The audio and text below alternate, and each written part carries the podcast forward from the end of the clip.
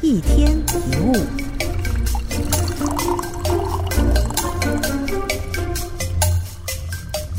有一句老话说：“一种米养百种人”，所以理所当然的，这个世界上并不存在着跟自己思考百分之百相同的人。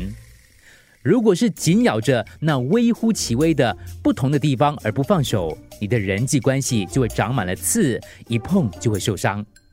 你可能会想，他会那样想根本没有道理的吗？头脑绝对有问题的。为什么听不懂我在讲什么？像这样充满情绪的一些对话。或者是互不相让，并不会解决问题。其实我们要做的是，即使觉得对方说的不对，也不要马上做出反应，先把对方的话听完，找出有同感的地方。就算觉得不对，也不可能百分之百都不对。找到彼此的交集点之后，再说关于这个部分，我有同感。呃，可是其他的部分，我的想法是这样这样那样那样那样的。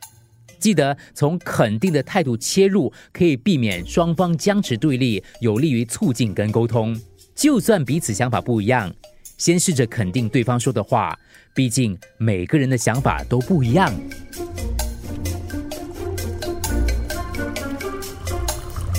一天一物，除了各大 podcast 平台，你也可以通过手机应用程序 Audio 或 U F M 一零零三 SG slash podcasts。收听更多一天一物。